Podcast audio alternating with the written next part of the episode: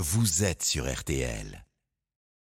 C'est l'instant Philippe Bouvard, l'homme qui nous plonge dans sa boîte à souvenirs.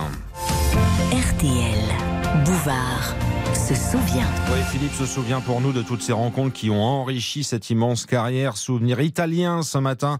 Euh, Philippe est là, connecté, bonjour. Salut mon cher Stéphane, bonjour vous tous.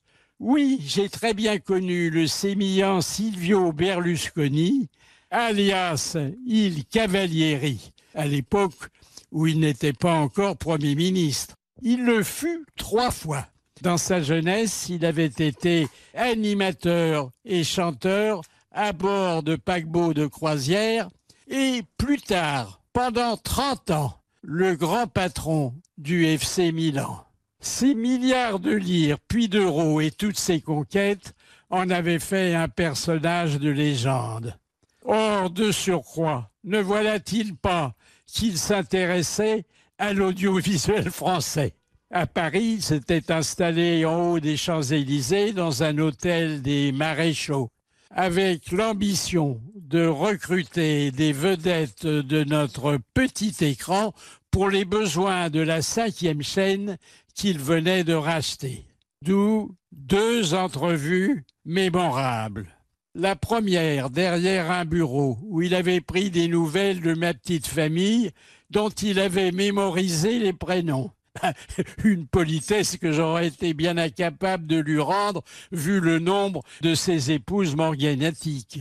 Il savait tout de mon passé, et également des profits que m'avaient valu des activités pas seulement journalistiques, mais qui m'avaient permis de rouler très vite à bord de bolides italiens.